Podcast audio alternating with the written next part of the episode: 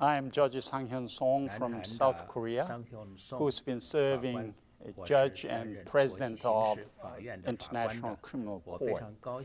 I am very pleased to address to you this lecture on the International Criminal Court. In order to make the ICC a truly, truly international institution, it is very important that people around the world are fully aware of its functions and goals.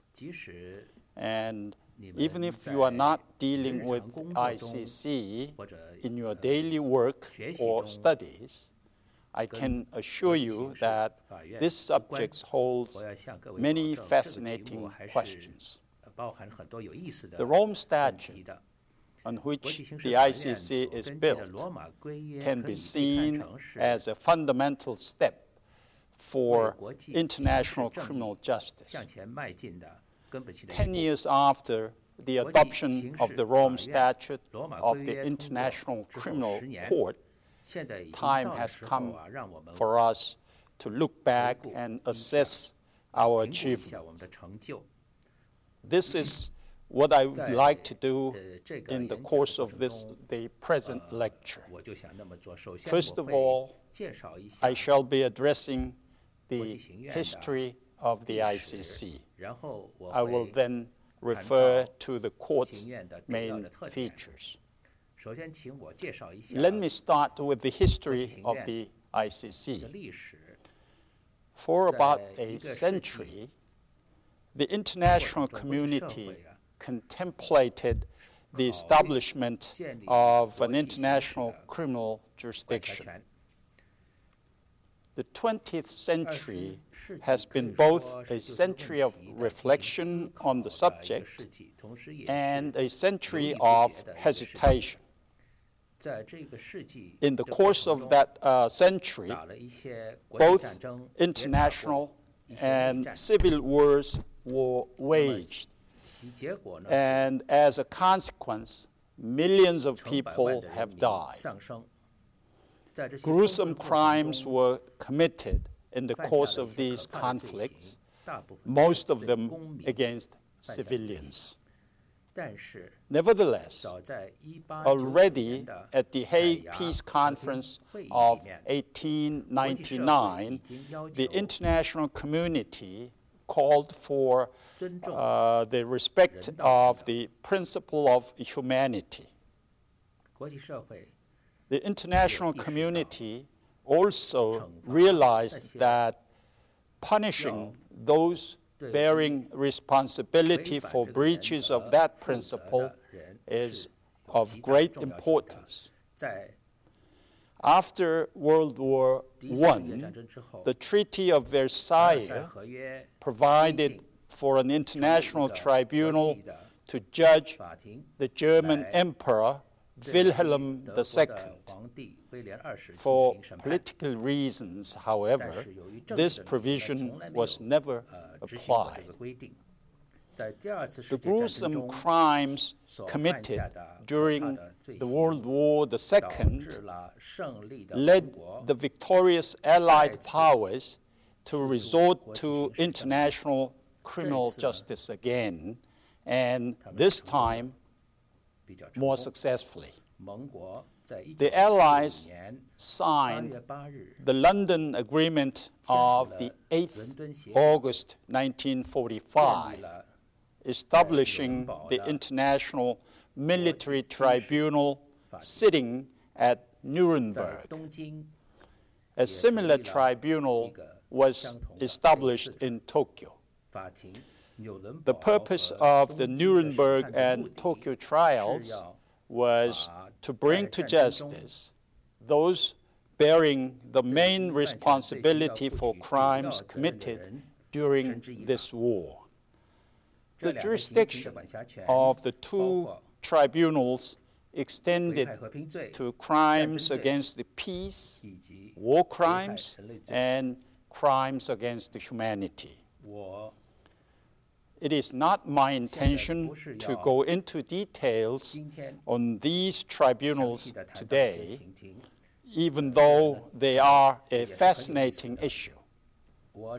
Suffice it to say that the Nuremberg and Tokyo trials gave rise to the idea of a permanent international criminal court established within the framework of the United Nations. Thus, in the 1950s, a statute of an international criminal court and the Code of Crimes Against Mankind were drafted and discussed by the UN General Assembly.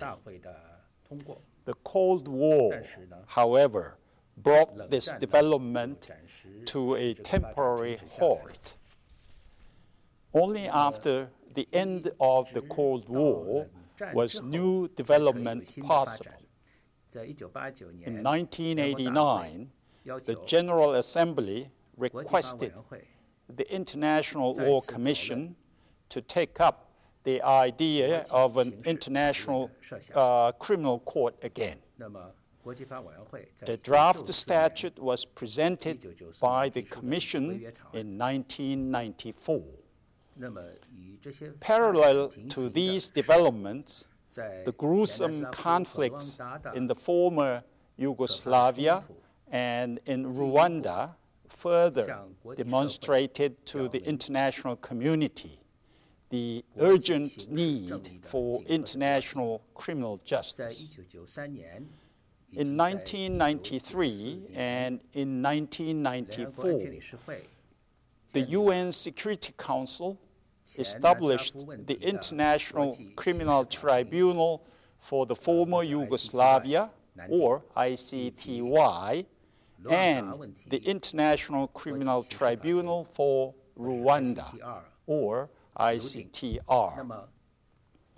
The jurisdiction of uh, the ICTY and ICTR is limited to genocide, crimes against humanity, and war crimes committed in two specific conflicts. But the two tribunals, nevertheless, demonstrated that international criminal justice can be administered successfully, thereby paving the ground for a more ambitious goal. That is to say, the establishment of a permanent international criminal court. On the basis of the 1994 draft uh, statute, that had been prepared by International Law Commission, the negotiations continued and gained momentum. During the summer of uh, 1998, representatives of more than 160 states and of more than 250 non governmental organizations met in Rome to negotiate what should become the Rome Statute of the International Criminal Court. The Rome Conference adopted the statute on the 17th of July 1998.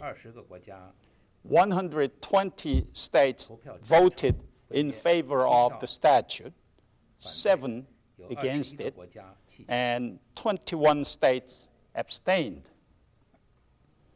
The necessary number of 60 ratifications of the statute was reached surprisingly quickly, and on the 1st of July 2002, four years after its adoption, the Rome Statute entered into force. Thus, the ICC came into existence as an independent international institution. More than 100 states are now parties to the Rome Statute. Among the states parties, one can find states from all continents. And the judges and the staff of the ICC represent the different geographical areas of the world.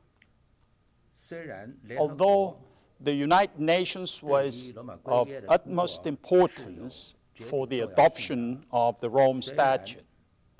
And notwithstanding the close contacts, the court continues to have with the United Nations. The ICC is an independent international organization built on an international treaty.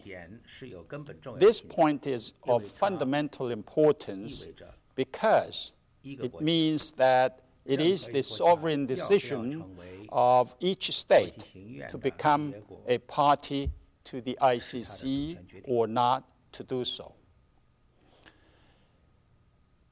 The ICC has four organs. That is to say, the chambers are the principal judicial organ, consisting of the 18 judges of the court. The chambers have three divisions the pretrial division, the trial division, and the appeals division, of which I'm a, I'm a member and the president. Judges are elected by the Assembly of States parties for a term of office of nine years. There is, in principle, no possibility of re-election, which is meant to strengthen the independence of the judiciary. Judges serving on a full time basis may not seek outside employment. The salaries of the judges, which are determined by the Assembly of States parties, may not be reduced during the term of office of a judge. Uh, this avoids that financial pressure is used to influence a judge. In sum, the Rome Statute provides for all necessary institutional safeguards for the independence uh, of the judges. The second organ, the presidency, consists of three judges bearing the overall responsibility for the administration of the court, its representation outside the world, etc. The office of the prosecutor, the third organ, is responsible for investigating and eventually prosecuting crimes that fall under the jurisdiction of the court. In fulfilling its statutory functions, the Office of the Prosecutor acts independently of both the states and the chambers of the court. Finally, the registry provides the administrative backbone of the institution.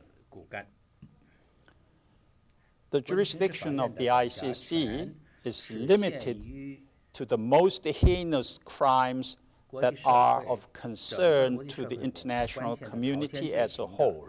That is to say, genocide, crimes against humanity, and war crimes. These crimes are firmly established in customary and conventional international law. The definition of the crime of genocide is based on the Convention on the Prevention and Punishment of the Crime of Genocide, which was adopted 60 years ago on the 9th of December 1948. The prohibition of crimes against humanity has also been recognized 时间非常 for 长 a long, long time.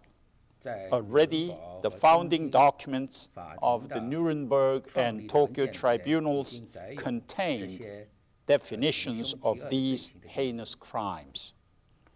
the law of war crimes is based on the body of international humanitarian law as enshrined in the Geneva Conventions of 1949 and in several other international instruments. What is common to all of these crimes is their structure. The individual acts of genocide crimes against humanity and war crimes are similar to crimes uh, known in domestic criminal law murder, torture, rape, etc. What makes uh, these deeds a concern of the international community as a whole and therefore punishable at the international level is an additional contextual element. The genocidal intent in case of genocide, the widespread or systematic attack against the civilian population in case of crimes against humanity and the link with an armed conflict in case of war crimes. The Rome Statute also gives the court uh, jurisdiction of the crime of aggression. However, the ICC may only exercise its jurisdiction once the states have agreed on a definition of that particular crime and on the relationship of the court with the United Nations, and in particular its Security Council in respect of the prosecution of this particular crime. The, the jurisdiction uh, ratione temporis of the ICC is limited to crimes committed since the entry into force of the Rome Statute. Therefore, there is no retroactivity of the statute. Only natural persons, not states, uh, may be tried by the ICC. The personal jurisdiction of the court extends to persons who either are nationals of a state party or who are alleged to have committed crimes on the territory of a state party. Only when the Security Council of the United Nations, acting under Chapter 7 of the UN Charter, uh, refers a uh, situation to the ICC, can the jurisdiction of the court be extended to the territory of a state that is not party to the Rome Statute? The type of crimes the ICC has jurisdiction over typically are committed on a large scale and often are state sponsored. The crimes will have arisen in the course of armed conflicts with high political stakes. As the experience of the ICTY and of the ICTR uh, amply shows, the suspects likely to be brought before the ICC may even include former cabinet ministers and state presidents. Therefore, the ICC is operating in a highly political environment, making the uh, independence of the ICC from political pressure very, very important. Will the ICC withstand the political pressures that it may face and act completely independently? To my mind, the answer is in the affirmative because the Rome Statute provides robust mechanisms to protect fully the independence of the court and to safeguard it from political influence. Import instrument to safeguard the independence of the ICC and its prosecutor are the so-called trigger mechanisms. An investigation by the prosecutor can be triggered. First of all, by the referral by a state party or by the Security Council. Not unlike a complaint that is made to the police on the domestic level, such a referral brings to the prosecutor's attention that crimes appear to have been committed. The prosecutor, however, does not automatically open an investigation once he has received the referral. Rather, he is under an obligation to scrutinize carefully whether or not there is a reasonable basis to proceed with investigation. Only if he is convinced that this is the case, will he open an investigation into the situation that has been referred to him?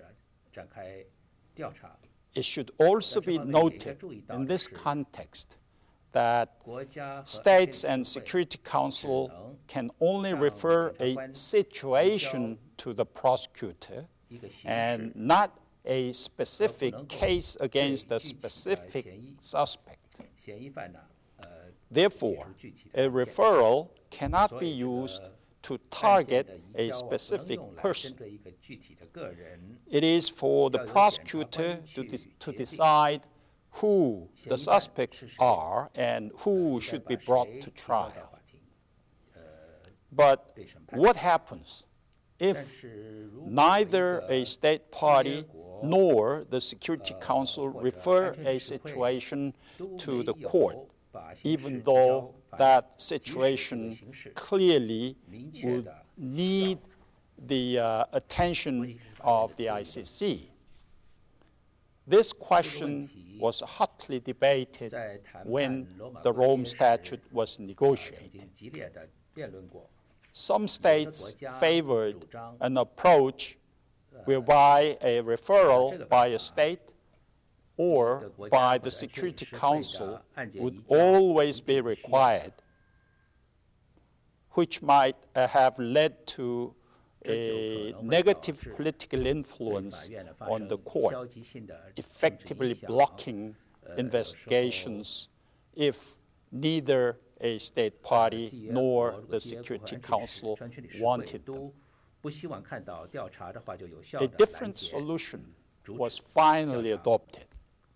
最终呢， The 通过了一 prosecutor 个不同的解决 May 办法，一个 open 检察 an 官 investigation 可以自己 on 动 his 议 own motion if 展开调查。 he believes that 如果他认为 there are 有 reasonable 合理的 grounds 理由 for 采取这样 such 的 a 步 step. 骤。 The 罗马 Rome 规约 Statute 也规定 also provides for a check of the prosecutor's decision to open an investigation on his own motion.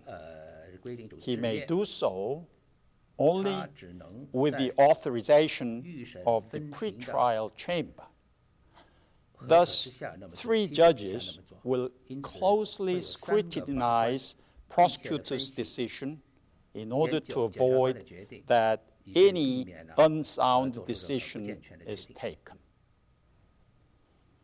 An important feature of the Rome Statute is the principle of complementarity.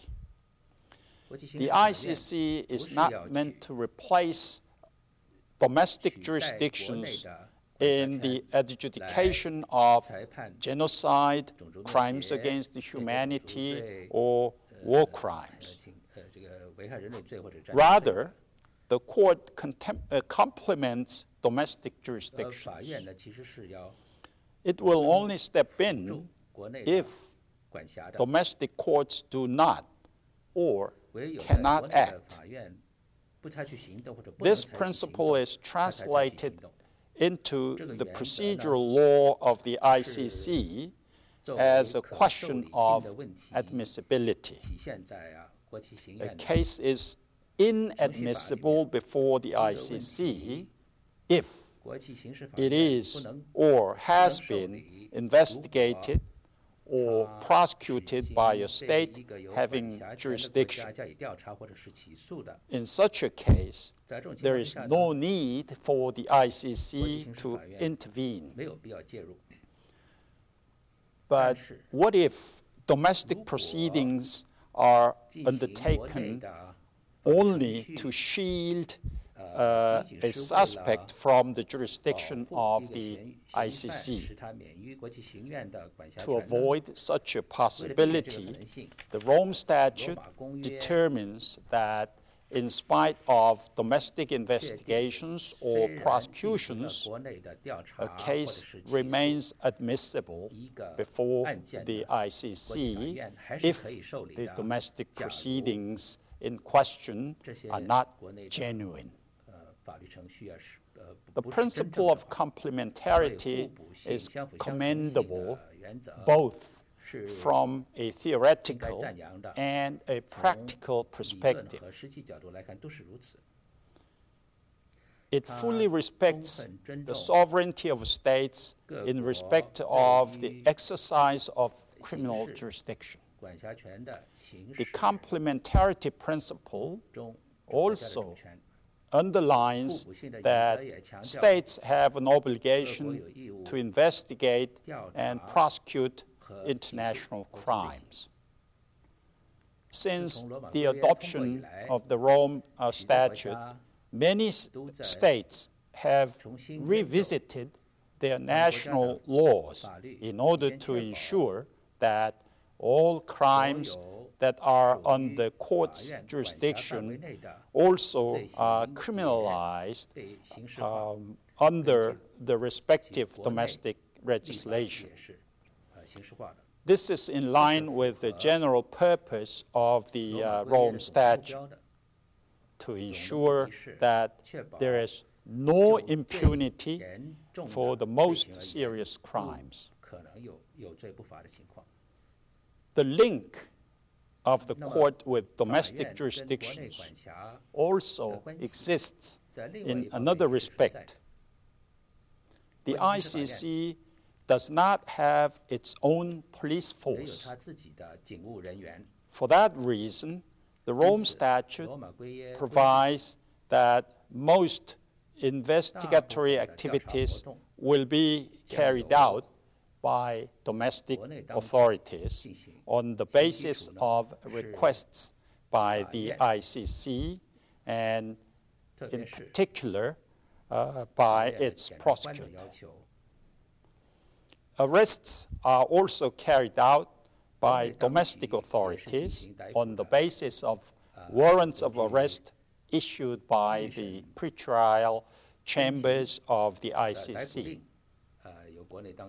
Without cooperation by states, the ICC is unable to fulfill its mission. Once a suspect is surrendered to the court, the pretrial phase begins.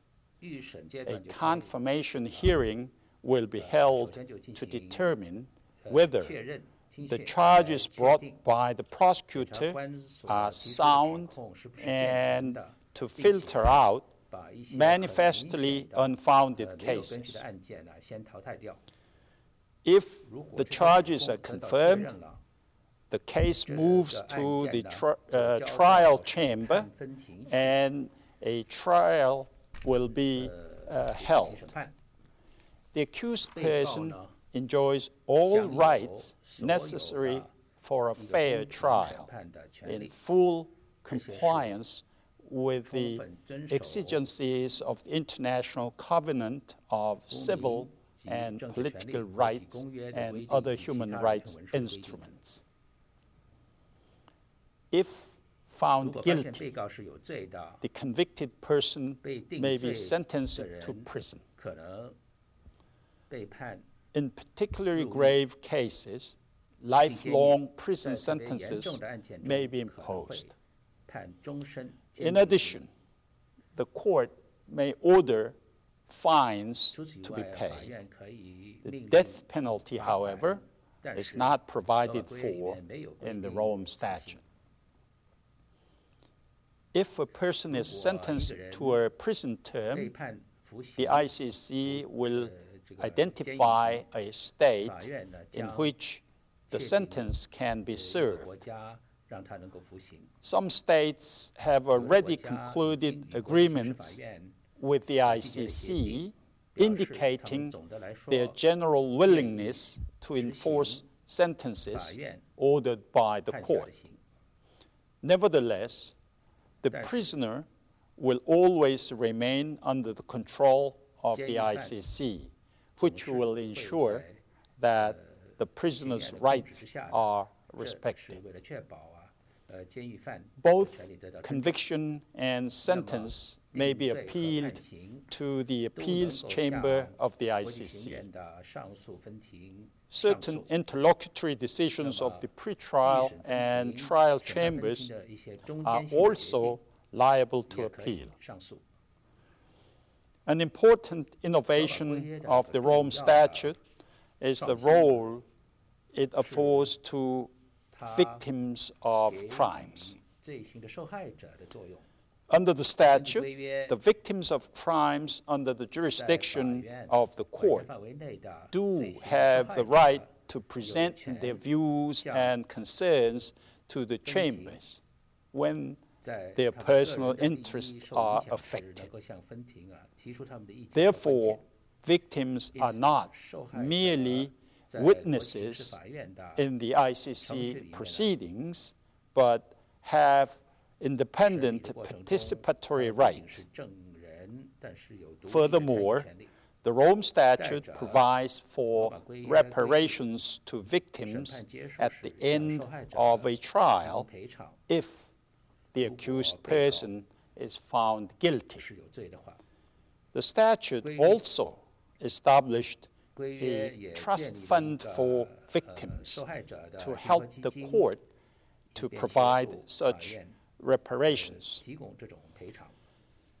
The reinforcement of victims' rights in the Rome Statute is an important step in international criminal justice. Criminal trials are necessarily uh, perpetrator focused.